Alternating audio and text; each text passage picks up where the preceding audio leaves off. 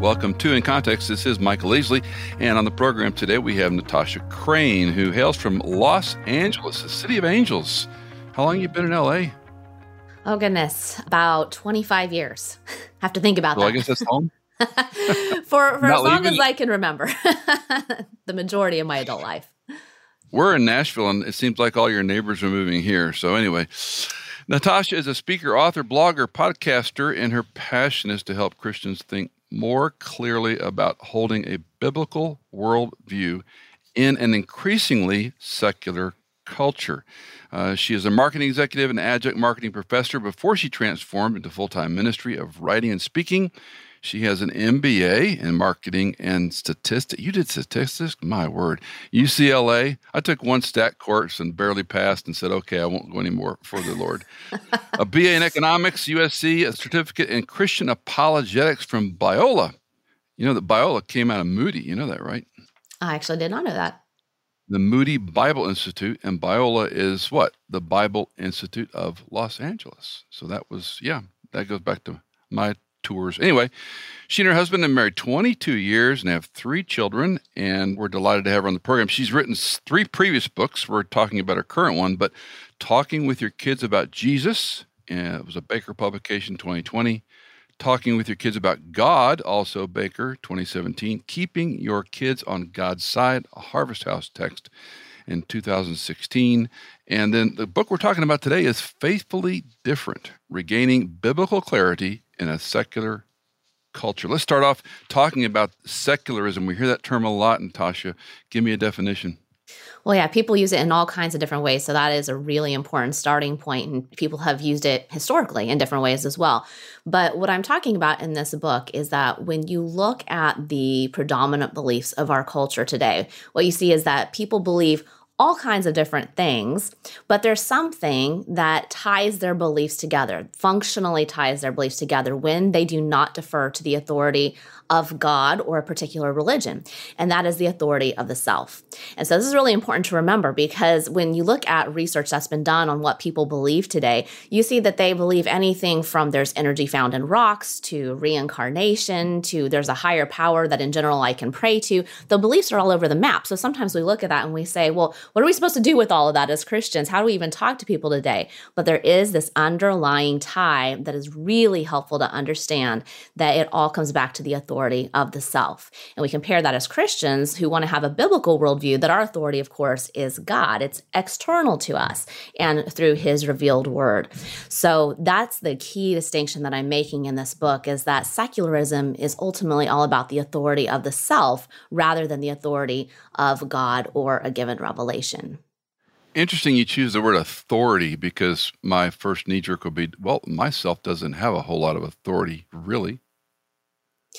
Well, you yes, for as a Christian, we look and we say, okay, well, what's our authority for the nature of truth? How do we determine what's true about reality, what's right and wrong and good and bad? And so we look outside of ourselves as Christians with a biblical worldview to say, I'm not going to be the one who determines that ultimately. I might feel differently about things. I might not like something that the Bible teaches, but ultimately I'm going to go with what God says in the Bible because that's objective truth. For someone else, they're going to say, well, it's about what I feel. It's about what I think. I'm going with what I believe to be true about reality and morality. And this is something, Natasha, I've been talking about for years has been what I call horizontal versus vertical Christianity. Is it's the I, mean my culture, my experience, my feelings, my priorities. I say personal rights are the little gods of our day. And uh, to the exclusion of, you know, man was made in God's image. We're image bearers and we're in this context. It's not our world in some some respects. It's not our home. But it's interesting you choose the word authority. I mean, I'm not I'm not disagreeing. It's just an interesting way to look at it.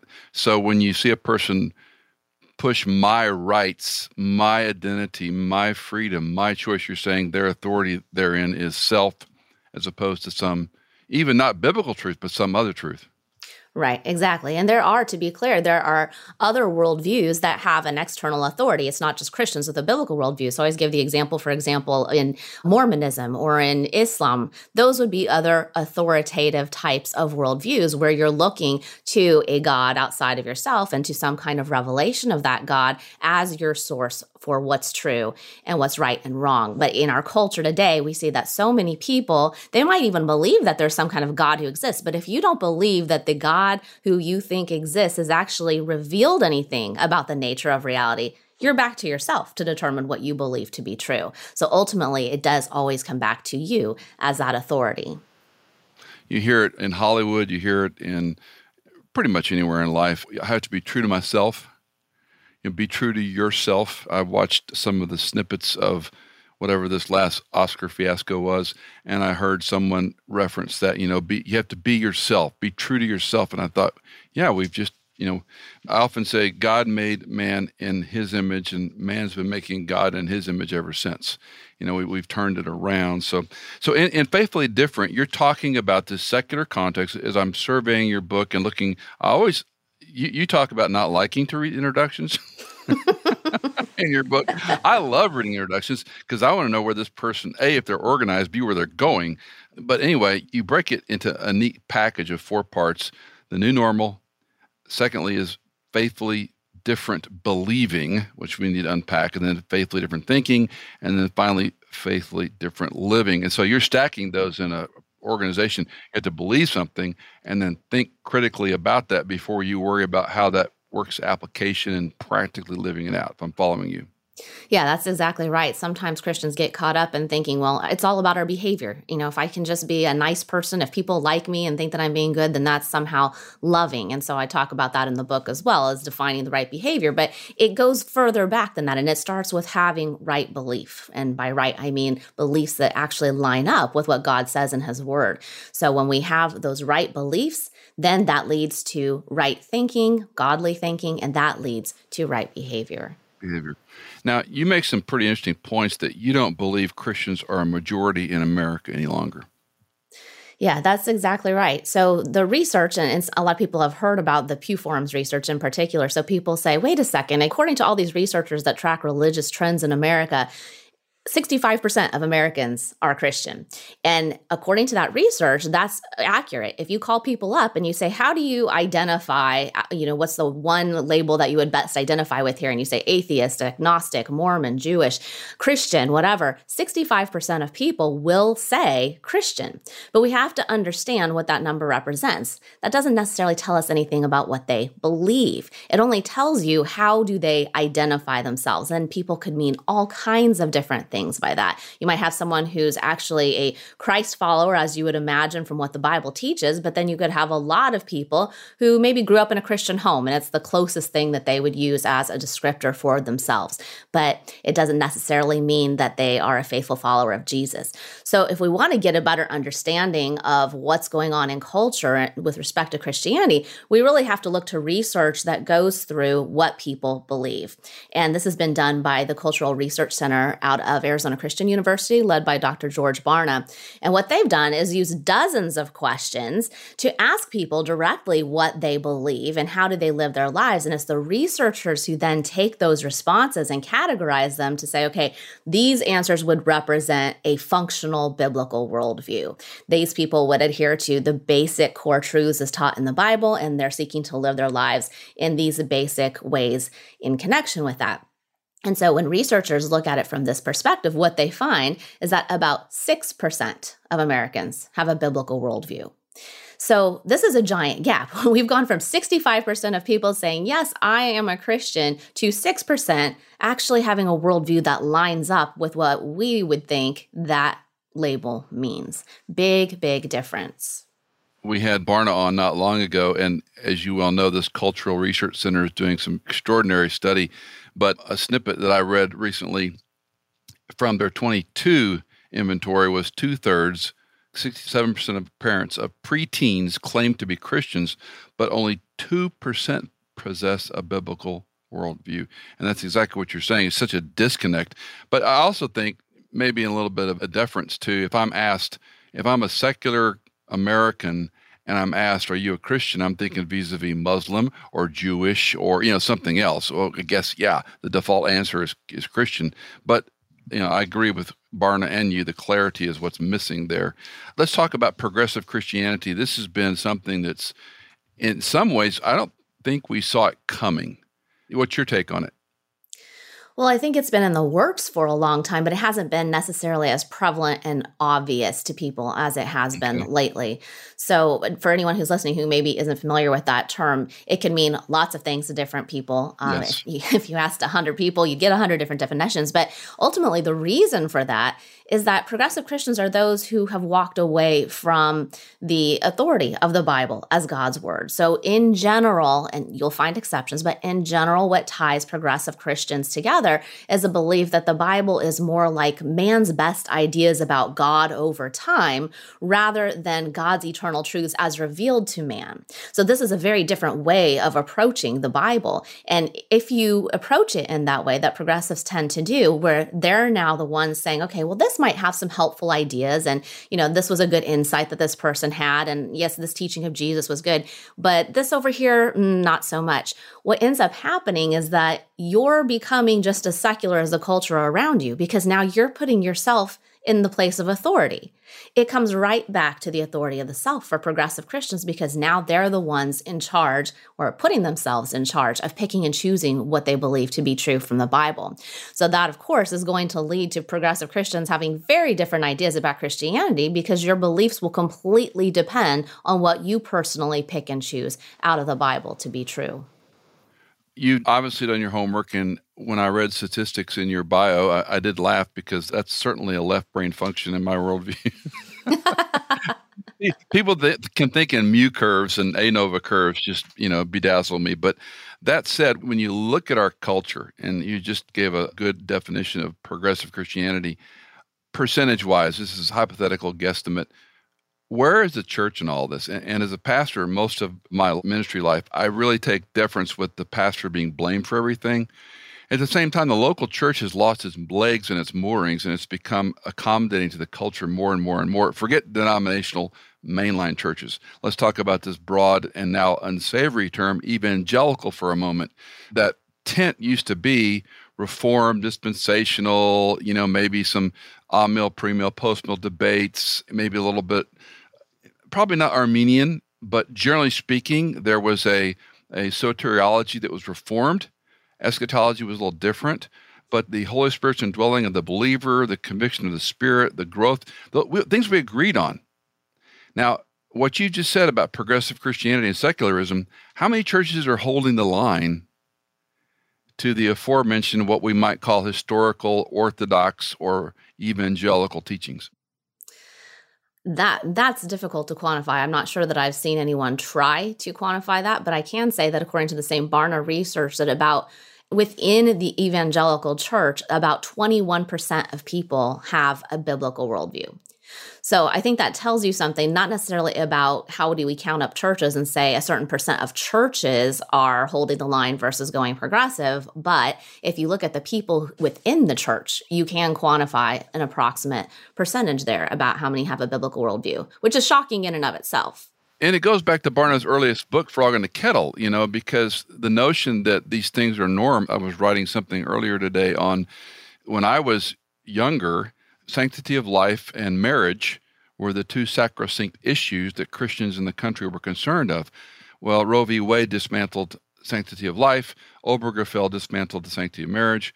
We had a small window where one president could have pushed DOMA through, and had he signed the Defense of Marriage Act, maybe things would be a bit different. That said, the churches stood by and watched it with little action. And I'm, I'm not a political activist, I'm just saying policy matters, and the church needs to be clear on what we're teaching.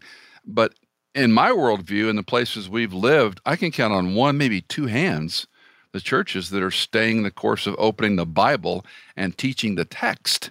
As opposed, let's bring in BLM folks and talk. Let's bring in CRT and talk. Let's bring in progressives and talk. Let's bring in LBGTQA and talk about how the church has failed. Those may be great seminars, they may be great exercises, but in my biblical worldview, that's not what the church is about.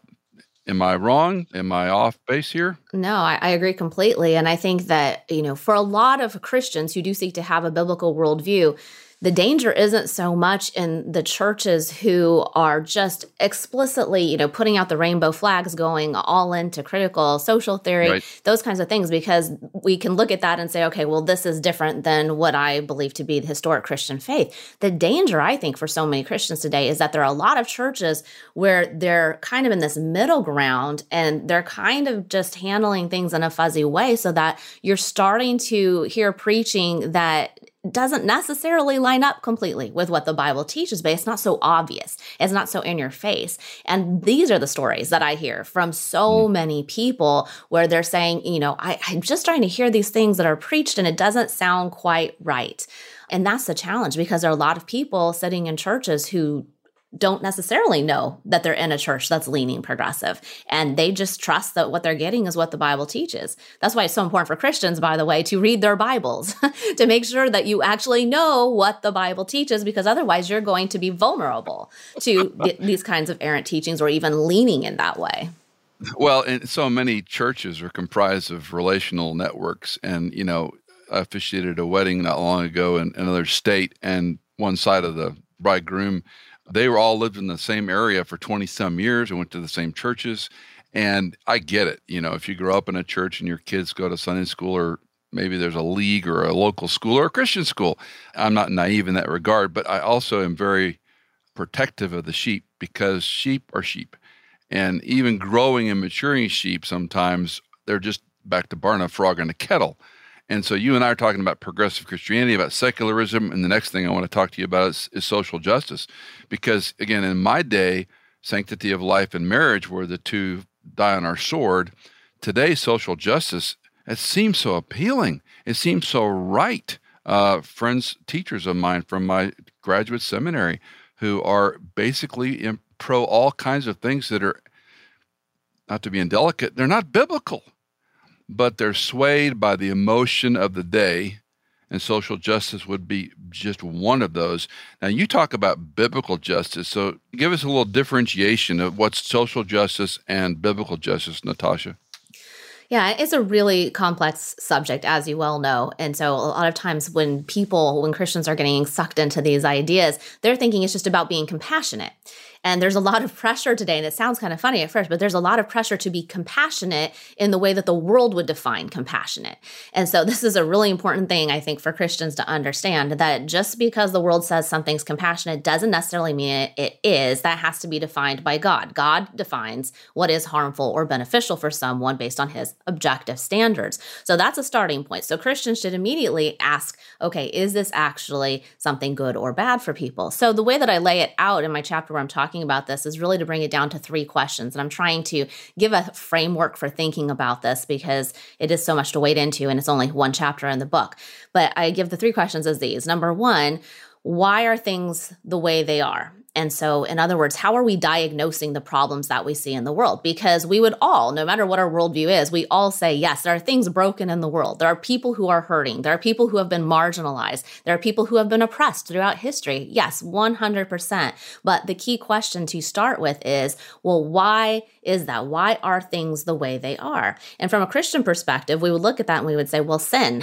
sin is a huge reason for that because people make poor choices. We make morally wrong choices and we hurt other people. And we define justice based on God's objective standards. But for critical theory advocates, and critical theory basically is this whole idea of putting people into oppressor and oppressed groups. And it's the idea that everyone who is oppressed is oppressed because of the power in place in the social structures of today. So the key answer is the problem of the world is social structures versus simply sin.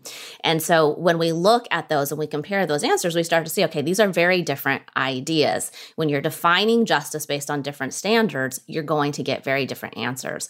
Then the second question is well, how should things ultimately be? Big important question to ask. For Christians, we know there's not going to be a utopia on this earth ever because of the reality of sin. So we're never going to find perfection. That doesn't mean we shouldn't fight for what's right and that we shouldn't fight for the marginalized and the oppressed who are truly oppressed according to God's standards, but we know we're not going to find perfection. How should things ultimately be for people who adhere to secular social justice is that we're working toward almost this utopia, that we want to completely flip upside down the nature of society to get rid of these people who are, according to them, in these powerful positions who are oppressing people, it's sort of a move toward a utopian system that we can never achieve. So when you look, and this is a very simplified example, obviously, but when you look at those two questions alone, why are things the way they are? How should things ultimately be? The answer to the third question becomes obvious. It's, well, how do we best get from point A to point B? That answer is going to be vastly different for a Christian than someone who believes that social structures are very problematic. We need to overturn everything. That requires a revolution in society. That requires breaking down everything as we've known it. That requires getting rid of all the norms that we've always had. This is a completely different mentality than what we would have as Christians mm-hmm. based on a biblical worldview. You know, I'm hearing you, and the academic love to read and learn part goes, yes, yes, yes, yes, yes. And then I immediately jump forward, Natasha, and I go, you know, the average homemaker, the average young married couple with a, you know, two or three or four kids, the person trying to pay their mortgage and get out of debt, their sphere of influence is such a knife edge because on the one hand, they're trying to be good neighbors and loving Christian people. On the other, they're being swallowed up by a culture that I don't shy away from anymore saying it's evil. It's not just wrong, it's evil. And so, this cauldron in which we're in, I'm really concerned I keep my marriage together and my kids, you know, loving each other, much less loving church or youth group or whatever their, their struggle. So, our sphere of influence goes from an academic discussion that I would agree and we could talk about for hours. Help out the, you know, the average person who's just trying to make it work, Natasha and you're throwing some pretty heavy stuff out there when you're talking about reform or revolution. And I agree, but what's little old me supposed to do? Well, I think it starts with understanding the importance of the subject because if you don't think that it's important, not you, but the person that we're talking about, if you don't think that this is yes, if you if you don't think that this is important, then you're not going to want to do anything. And the right. reason that it is important is really there is twofold, and this is what I talk about in the book. The number one is for your own relationship with the Lord, and number two is for your calling to be salt and light in culture and your understanding, and I'm not saying anyone has to be a super academic person who understands the intricate history of critical theory in order to be able to do any of this, but to understand the basic contours of the discussion. Even, you know, one chapter's worth of information about, okay, this is different and I don't want to get swept up into it. This is what we need to know. And I say it is important for our own relationship with the Lord because if we don't have the discernment really to look and see what is wrong with some of these movements and how they're leading people astray and how they're proactively opposed to God Himself, if we don't have that and we start buying into some of these ideas, well, that affects our own belief system. That affects how we see reality. It affects our relationship with God and with others. And so we do need to understand the basics. Does it take some time and energy? 100%. But if you just found out that you had cancer, for example, you would stop everything. You would pour yourself into understanding the problem that you have because you think it's really important. Well, we should treat our own faith the same way, both again for our relationship with the Lord and for our ability to help others see clearly. So it is important, especially when it's so dominant in our culture today. We see it everywhere coming through the public school system. So it's about the next generation. We see it in media. I mean, we've seen it in the headlines constantly, right? All these ideas mm-hmm. trickle through. So mm-hmm. it's critical for us to understand the basic contours of the discussion, even if we're never going to be some kind of expert in the subject matter. Interestingly, you talk in the book about cancel culture, and I have a podcast, you have a podcast, I have a public presence, so to speak, whatever that means. And so I do parse my words, but I'm not shy. Again, one of the advantages of age is I don't really care if you like me anymore. I'm not trying to build something. I'm trying to, you know, anchor the next generation. But for younger people, it's more risky you know and so obviously you're addressing this we're, afraid of being canceled i mean the number of i'm sure you have acquaintances who have been uh, blocked turned off on social media ghosted whatever term you want to use and you talk about this in your book yeah, I think sometimes Christians think, well, you know, cancel culture, that's about celebrities. I'm not a celebrity, so I'm not going to have to worry about this. But the reality is is that the same ideas in culture that lead to the celebrities being canceled for one thing or another are the ones that affect the people you're around every day, the people that you teach with at your school, the people that you go to work with in your office. It, it surrounds you everywhere. And so we have to address it. This is one of those things where you can't choose to address it or not address it. It's just the nature of our culture now. So we're going to have to decide how are we going to handle this? And I hear from people all the time what they're having to go through at work now Somebody just this week told me that they're in the closet as a Christian teacher at their local high school. And I just, I think it was the first time I'd heard someone use that particular term. And I thought, wow, you have to be in the closet as a Christian in certain environments. So this isn't going away. We have to make a decision. What are we going to do? Are we going to just sit back and be silent, knowing that people are going to see us in a certain way, or are we going to be strategic in how we step up? And I think it is so important that we do continue to speak truth and not be silenced by culture. We have to understand Jesus told us that the world was going to hate us. So this is nothing shocking. we have to remember this. This is nothing shocking. Maybe what's more shocking is that it hasn't been like this in America in previous decades, that mm-hmm. people didn't necessarily hate you so much. Well, now they're doing exactly what Jesus said, so we shouldn't be shocked by it. It doesn't make it easy, but we're not looking for what's easy. We're looking to do what's right and what God calls us to. So I think that's the important important takeaway for for Christians to understand that it is going to get harder. People are not having dispassionate conversations about whose worldview is actually right. Let's sit down and take out our apologetics and look back and forth about this. What they're saying is your worldview is wrong. And not only is it wrong, but it's harmful. And that is a tough hill to climb. If I can interrupt, you made a comment about, you know, paraphrase, not sitting around having a dialogue about this. Dialogue is dead debate is dead. The notion of free speech is almost a nomenclature. The idea that we can have a civil discourse about A versus B is gone. And the, louder voices, I, am not a, there was a, a line in uh, one of my favorite movies called Enemy of the State, which is probably close to 20 years old now, with Will Smith and Gene Hackman. Will Smith's character says to Gene Hackman, So you're one of those conspiracy theory guys, huh? And Hackman goes, No, I'm more of a conspirator. and, and, we're in a culture where there is no ability to talk about these things. You're vilified, canceled, if you want to use that term, immediately if you say, you know, I happen to believe in Christ and I happen to follow the scriptures. And I know there's some difficult passages that are hard for this culture. All of a sudden, I'm hateful, I'm intolerant, you know, whatever the terms of the day are going to fall down on me in our little ministry here, we've had the discussion about what I talk about on the podcast being there'll be a day they'll shut it down. I go, well, they'll shut it down. I'm not going to shy away from saying LGBTQAI is a problem. This is not just identity, this is sin, just like any other morality sin. And they say, well, you're, you know, you're going to be censored. Well, that may happen. But until that happens, we have to say it we interviewed Monique Duson a while back, and I made the comment, you know, an old white guy like me can't really talk about race. And she said, You better. she kind of upbraided me. I went, well, point taken, you know, but it's it's such a delicate world in which we live. I love your, you know, kind of summary. It's my personal relationship, but we're also salt and light.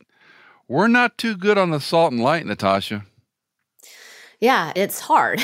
we a lot of times we don't try, so that's on us. But then a lot of times once we actually do try, then people hate us for it, and so then we get quiet. So it is a very difficult situation, but I think what's really important for people to understand is that you can't determine whether you've been quote unquote successful as salt and light by someone else's response to it. And I think that's where we get into a lot of trouble because if we're trying to speak truth and somebody else is hating us for us or has cut us off, and they're mad at us and they think you're hateful, they start to label you, you think, gosh, I did something wrong. I'm not being salt and light right now. I'm not doing this thing very well, so I better just not do it. But we have to remember that just because someone feels that way in receiving the truth doesn't mean that we shouldn't speak the truth in the first place or that we necessarily did it wrong we can do it wrong.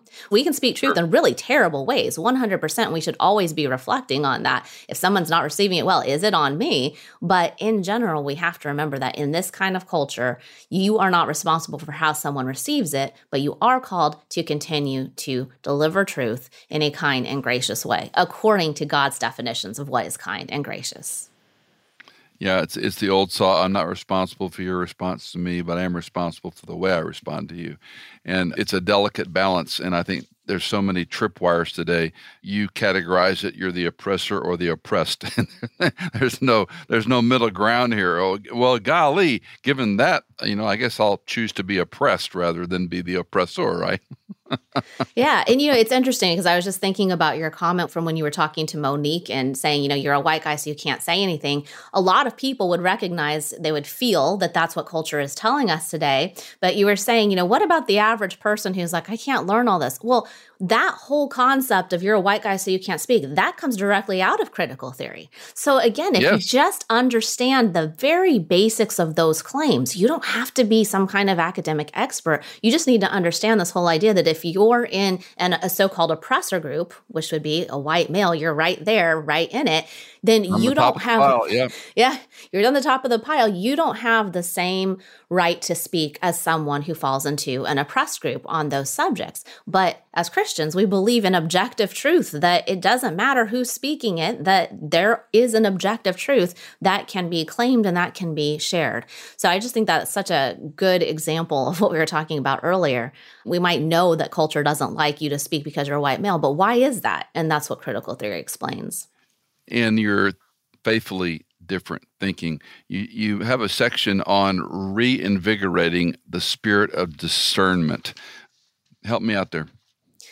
So I go through in that chapter and talk about a bunch of different false Jesuses that are running around today. So discernment runs throughout the book in all kinds of different ways, but in that particular chapter, I'm focusing on the fact that so many Christians are taking their cues on who Jesus is from the culture around us and culture culture is interested in Jesus. I mean, to some degree, they don't actually want to believe what he claimed to, to be for himself, but they think he's an interesting person as an activist, for example. They think that Jesus was a socialist. So I have socialist mm-hmm. Jesus in there, and there's activist Jesus. There's red letter Jesus, meaning that the only thing that matters is the words that Jesus spoke and nothing else in the Bible. I have theology light Jesus. This is the one that I probably encounter the most myself online in conversations and groups with people because so many progressive Christians, they think that Jesus Jesus didn't really care about theology. It was just all about how you treat one another. As long as it's that that horizontal thing, right? It's just how do you treat people and be loving in whatever way that you want to define that which of course if that were true that would be a theology too. So it's not about theology light or not. It's okay jesus taught something but what exactly did he teach? And it certainly wasn't just that behavior alone matters. So all these different jesuses that culture puts forth if we start to buy into those then once again that affects our relationship with the lord because now we're in a relationship with someone that we have a complete misunderstanding of. And another very common one of example of those is the judge not Jesus. This one gets dragged out all the yes. time. It's, you know, well, I don't know about all these things. That's above my pay grade. I'm not going I'm not to judge. I'm not judging. But Jesus tells us to judge with right judgment. You know, the whole passage in Matthew 7 1 about, you know, judge not or you too will be judged. That's just the preface to a whole passage on not judging hypocritically. You know, he says, take the log out of your eye so mm-hmm. you can see clearly to help your neighbor and take the speck out of theirs. He doesn't say take it out and then walk away. You know, go forward, help your neighbor. So the judge, not Jesus, he gets trotted out all the time, but that's just not an actual Jesus. We want to make sure we're in relationship with and we love the actual Jesus, not culture's fabrication of him. Well, even more specifically in Matthew 18, where he discusses about if someone sins, that you're to go to them and, you know, then of course, Pauline theology picks this up in Galatians chapter six. We call this, we knit this together and call it church discipline, which I've always argued it should be called church restoration. But be that as it may, the idea is if my brother or sister is living a certain way, I have an obligation to lovingly, kindly go to him or her. I often use the silly illustration a stop sign is a moral judgment you know, you may not like it, but if you don't come to a complete stop, you might endanger yourself or others. You know, a speed limit is a moral judgment. You better keep it to this level for your safety. But anyway, we're not logical on these things, we're emotional on these things. When someone reads the title of your book, Natasha, Faithfully Different, and candidly, I had to read that several times going, okay, what's she getting at here? I am to be unique in a crazy culture certainly maybe it's an overstatement, but a godless culture. And again, I haven't said this until the last few years an evil culture. I am to live faithfully in that. So you're telling me, Michael, you got to be different. Yeah, absolutely. I think that it's a resetting of people's expectations. And that shouldn't be new, by the way, because the Bible calls us to this, right? This is not new news. There's no new news here. Yes, we are to be different. Oh, then why are we talking about this? If it's not a new book, why? but we need to be reminded of it. it it's sort Amen. of an yeah, it, it's, it's an expectation reset that it does require us to be very different. And uh, when I what I talk about just at the very beginning of the book is that in so many cases we are living as an extension of the secular world rather than as a distinct light to it. So that is really the heart of the book is helping Christians to clarify what does it mean to have a biblical worldview, to truly live your life according to the Bible and to have beliefs that line up with what the Bible teaches and to think accordingly versus secularism, which is the complete working out of the authority of the self. That's going to leave you, if you're actually doing that, in a very different position than the world around you. We want to be faithful in doing that, but it does mean we're going to be very, very different. When you think about your own peer, couples your age, are they getting this? Hmm. That just uh, it's so it so depends. There are some for sure who do, and then there are a lot who don't. and I think uh, to a large degree, going back to what we were talking about earlier, I think that it depends on the church they're in. It so much depends on the church they're in because people have the assumption for better or worse that the pastor of the church that they're in is going to teach them truth and that that pastor is going to be delivering what's in the bible and that's that's the end right? There's a lot of people there are a lot of people who don't press further into that and I think that that is ultimately a really big problem because they're just depending on someone else to tell them what the Bible says rather than going back and really being in the Word themselves. So I would say that most of the parents that I know, in terms of like my season of life with kids that are somewhere in this like middle school age range or a little above or below, they're more focused on having nice kids for one thing. So it's more about values rather than okay this is what we need to believe as christians and here's what flows from that. So i'd say that is a big problem the values portion of it.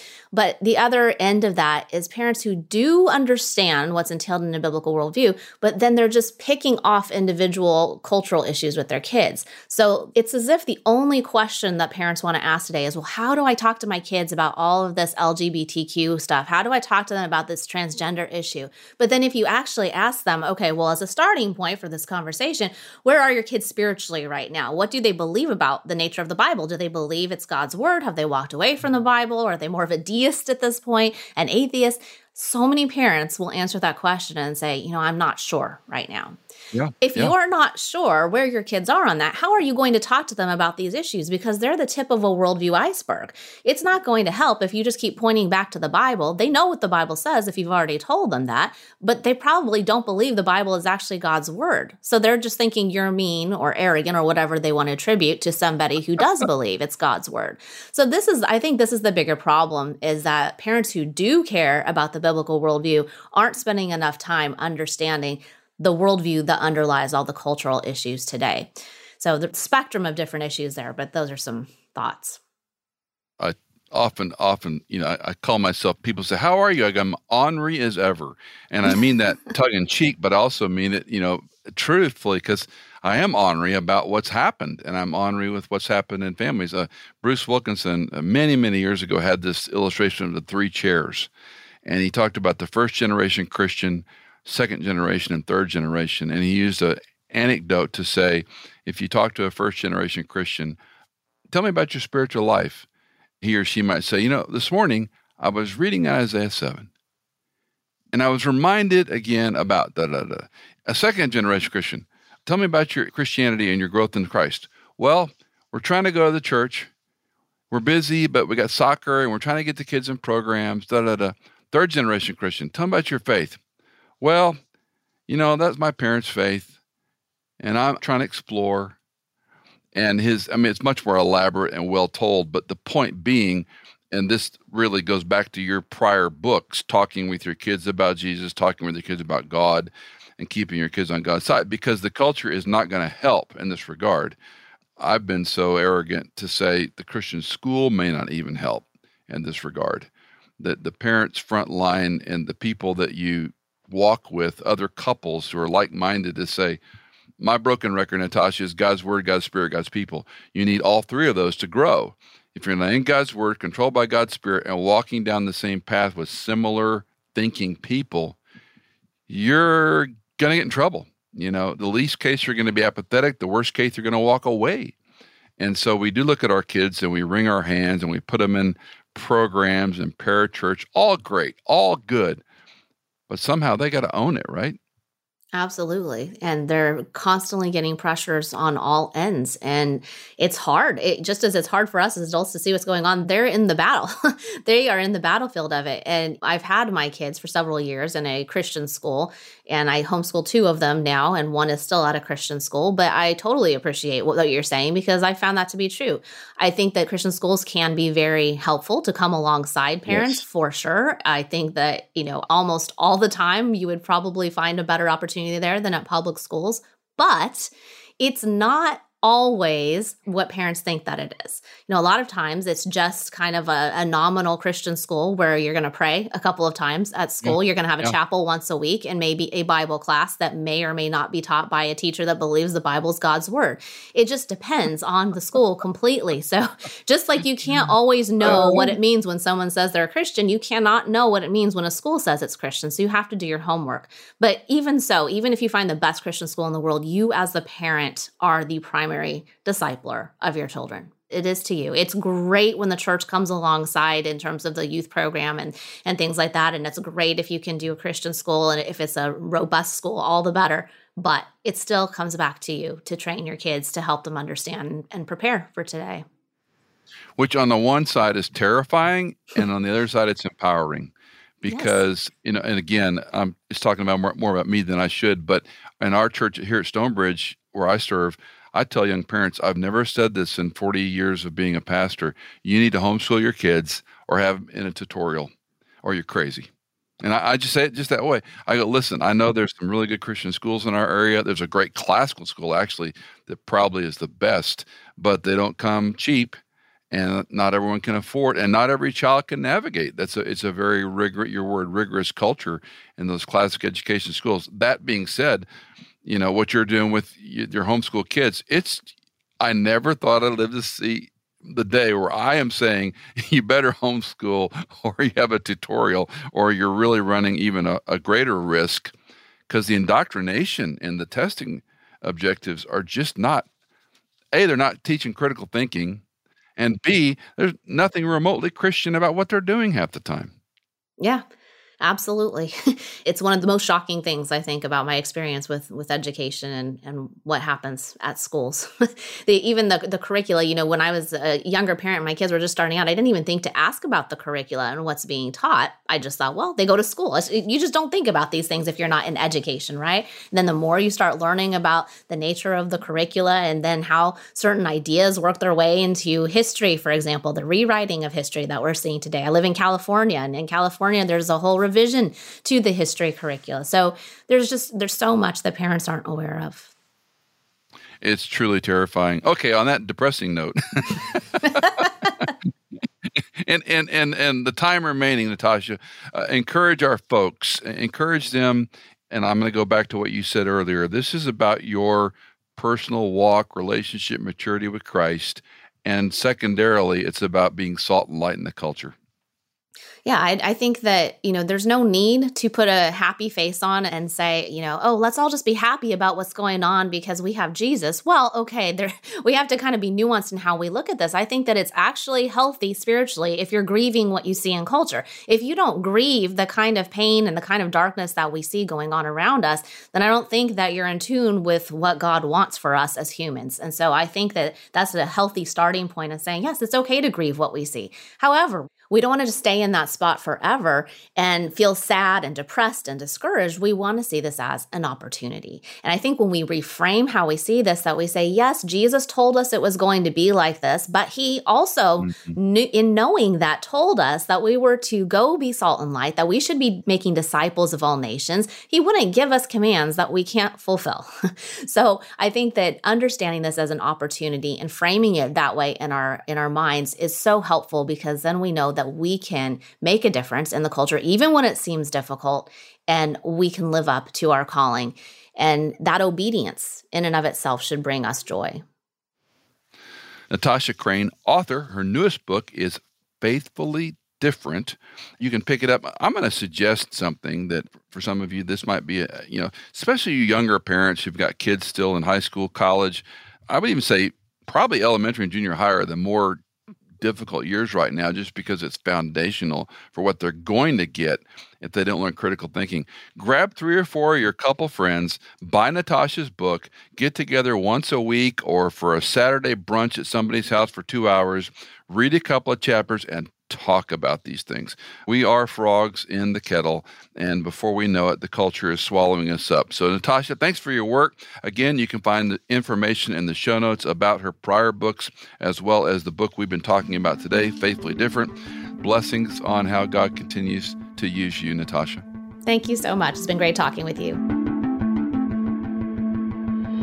Did you know that In Context is fully funded by our listeners like you? If you are a regular listener, would you consider giving a one time or perhaps monthly donation? You can give at michaelincontext.com. In Context is produced by Hannah Seymour, mixed and mastered by Sonomorphic, and music composed by Tycho and Blair Masters.